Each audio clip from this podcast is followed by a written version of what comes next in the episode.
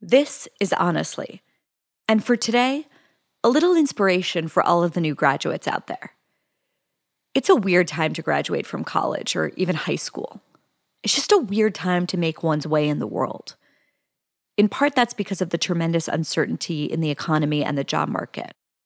But also, maybe equally, it's because of the strange cultural moment that we're living in.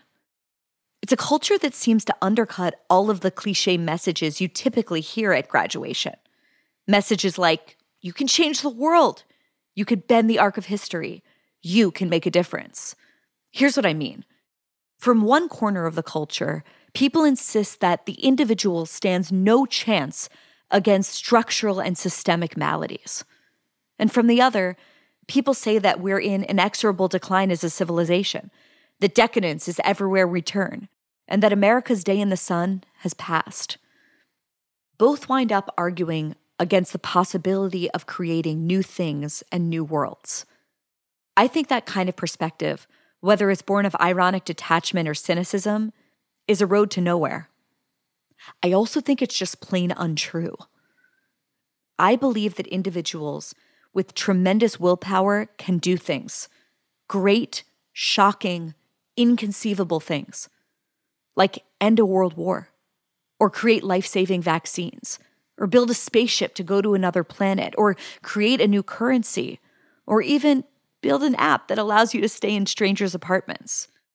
How can we recover the adventurous, optimistic, audacious, forward thinking, risk taking attitude that has made America the most innovative country in the history of the world? Today, the former journalist and venture capitalist Katherine Boyle explains how. She makes the powerful case that the spirit of building is very much alive in America. It's just not in the places we once assumed we'd find it.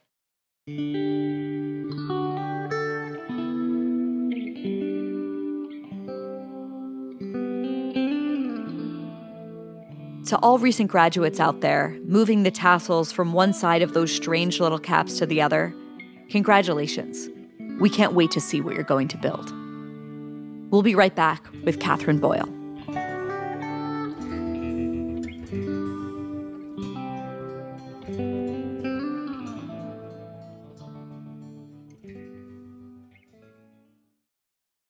There's so much more to Jewish history than persecution. I know it's sometimes hard to believe that when you talk to Jews, but trust me, there is.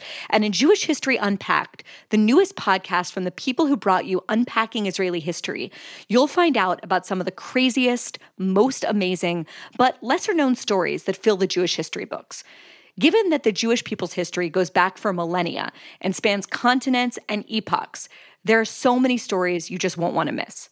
You'll end up asking yourself questions that you never thought of, like was Napoleon actually a hero for the Jews? And why were there so many suicide pacts in the first century? Hosts Yael Steiner and Jonathan Schwab will fill you in on what happened, how it happened, and why all of these ancient stories still matter. You can find Jewish History Unpacked wherever you listen to your podcasts. There's a common question in Silicon Valley about what makes an extraordinary entrepreneur. Experienced investors point to various traits perseverance, grit, overcoming adversity, hustle, innate genius, a good childhood, a bad childhood, luck. But the trait that is most meaningful is the hardest to describe. It is the fire in the eyes, the ferocity of speech and action that is the physical manifestation of seriousness. It is the belief that God or the universe has bestowed upon you an immense task that no one else can accomplish but you. It is a holy war waged against the laws of physics. It is the burden of having to append sometimes hundreds of years of entrenched interests to accomplish a noble goal. Ten, nine. When you see that kind of seriousness in a founder, the common response is to laugh or mock it. Who is he to believe he can colonize Mars? Who are they to think people will hop in cars with strangers? We're Uber, a technology company that is, we're in the trenches, we're in the cities. But investors like myself run toward such serious people because this rare quality, a potent combination of capability and will, inspires others to reach beyond what seems conceivable. General H.R. McMaster, the former National Security Advisor, recently described the equation capability times will as something else deterrence. That when nation states see a dominant country's technological prowess coupled with the will to defend its way of life, they will not act in a way that hurts the country's interests. For 80 years, beginning with the end of World War II, this was mostly the case. American deterrence and seriousness were in some ways synonymous an undeniable force for growth and prosperity in business. The reconversion of war plans to peacetime pursuits is going ahead at full speed. In technology. I'm going to step off the limb. It's one small step for man. And in culture. One giant leap for mankind. Making this country's achievements the envy of the world. Force will be with you always.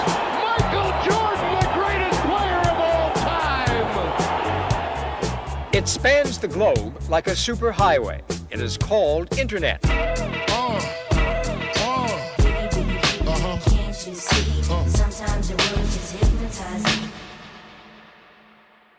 But as the century began, the loss of American seriousness accelerated just as our adversaries, Russia and China, became more serious about their own alternative projects. We can debate the causes of this decline. Some say economic stagnation, decadence, an unmooring from our founding principles, or the natural rise and fall of nation states. But whatever the reason, we all know what unseriousness looks like. It is unserious to pour $6 trillion into failed nation building, more than three times what has gone into American venture backed technology companies in the same two decades, only to let a nation collapse in a jumbled weekend withdrawal. The U.S. military is still the most trusted institution in America, but has experienced a precipitous decline in trust, with only 45% of Americans claiming to have a great deal of confidence in the military, down 25 points in three years. Politicians on both sides of the aisle have allowed this trust to decay, going so far as to claim mission accomplished 18 years too early, or to pretend there was never really a war happening at all. It is unserious to prioritize the old over the young, to shut down public schools for two years in the name of safety, sacrificing the needs of children for the neuroses of adults. 20 years of educational gains and investment in schooling were wiped out by COVID policies, according to the United Nations. This is the real lasting effect of long COVID. It is unserious to have the business district of our most innovative city lay empty, swallowed by an open air drug market that thrives in the name of compassion. San Francisco has the country's worst office reoccupancy rate and slowest job recovery, but it hasn't lost its accommodating spirit. Fly into San Francisco airport and you'll notice the dirty needle deposit box right across from the baby changing table in the women's bathroom. Though perhaps there's some logic to this in a city where there are more dogs than children. It is unserious to be led by a gerontocracy, where our elected officials had kids in college when the internet was invented. It is unserious when young people retreat from public service we now have the oldest Congress of any Congress in the past two decades, with half of American senators over the age of 65. It is unserious to beg dictators in failed states to send America oil when we invented fracking. It is unserious to talk about renewables and not nuclear. It is unserious to attack the companies leading our electrification revolution because you don't like their memes on Twitter. It is unserious to LARP the culture war on cable television while our adversaries bomb maternity wards. It is unserious to attack American tech companies while turning a blind eye to China's theft of it. It is unserious to watch the most educated generation in American history not be able to afford a starter home. The encouraging news, though, is that the loss of American seriousness is the deterioration of institutional will but not our capability or desire to build new things.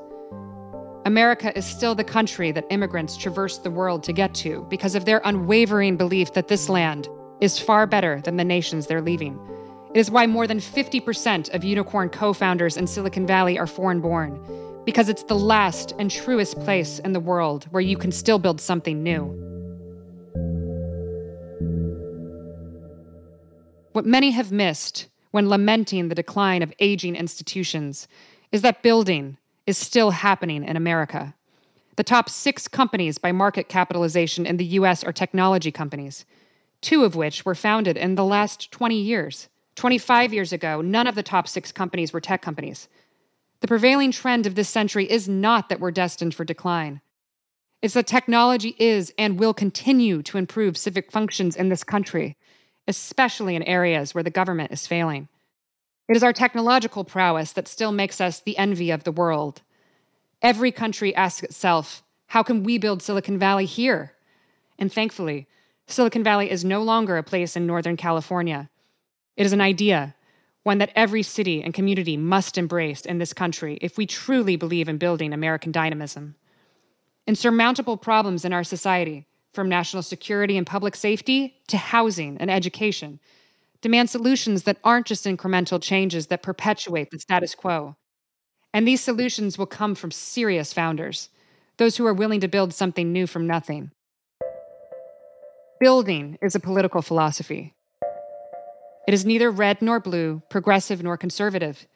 It is averse to political short termism and zero sum thinking that permeates our aging institutions that won't protect us in this era. There's no fixed pie when it comes to building. Building is an action, a choice, a decision to create and move. It is shovels in the dirt with a motley crew of doers who get the job done because no one else will. Building is the only certainty, the only thing we can control when the projects we believed were Teflon strong are fraying like the history they toppled, the only thing to do is to make something new again. Build housing for the middle class. Build schools for the kids who want to learn math. Build next generation defense capabilities with young people who grew up coding.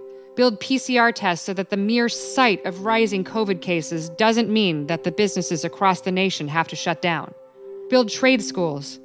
Encourage men and women to work with their hands again Cut the red tape that stops us from building infrastructure fast. Build factories in America. Build resiliency in the supply chain. Build work cultures that support mothers and fathers so they can have more children. We do not need aging institutions to pave the way for American dynamism, but we need American will. And this will comes from ordinary, extraordinary people, the builder class, who've chosen to stop whining on Twitter who've chosen to turn off the news and to believe that this country is not only capable, but unquestionably and undeniably serious.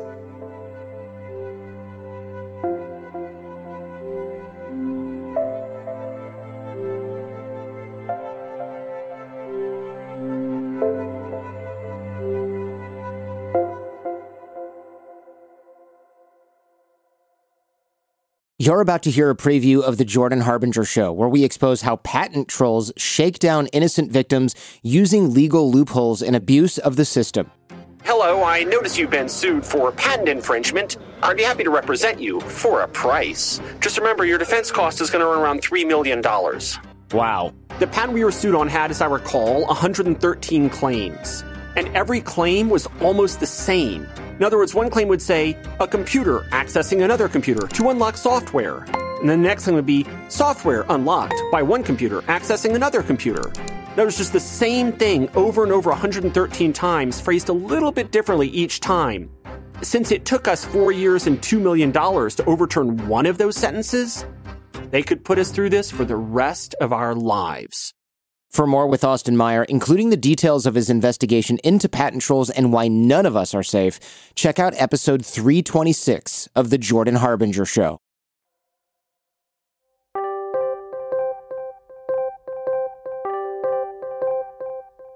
Thanks to Katherine Boyle, who is heading up the American Dynamism Project at A16Z and is certainly searching for new talent.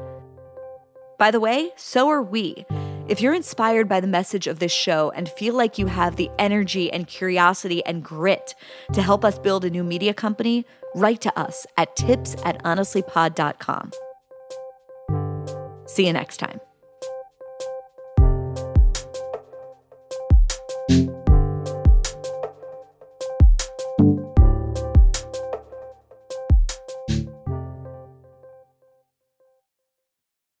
This is Bryan Dean Wright, former CIA operations officer. By now, you've probably heard of my podcast, The President's Daily Brief. We travel around the world talking about the most pressing news of the day. And the goal is to take complicated issues, both here and abroad, and make them really simple to understand. We also talk about solutions to the problems that we discuss, just like the actual brief delivered to the president each day in the Oval Office. So download and subscribe to the President's Daily Brief, available on all major podcast platforms starting at 6 a.m. Eastern, Monday through Friday. It'd be a pleasure if you joined us.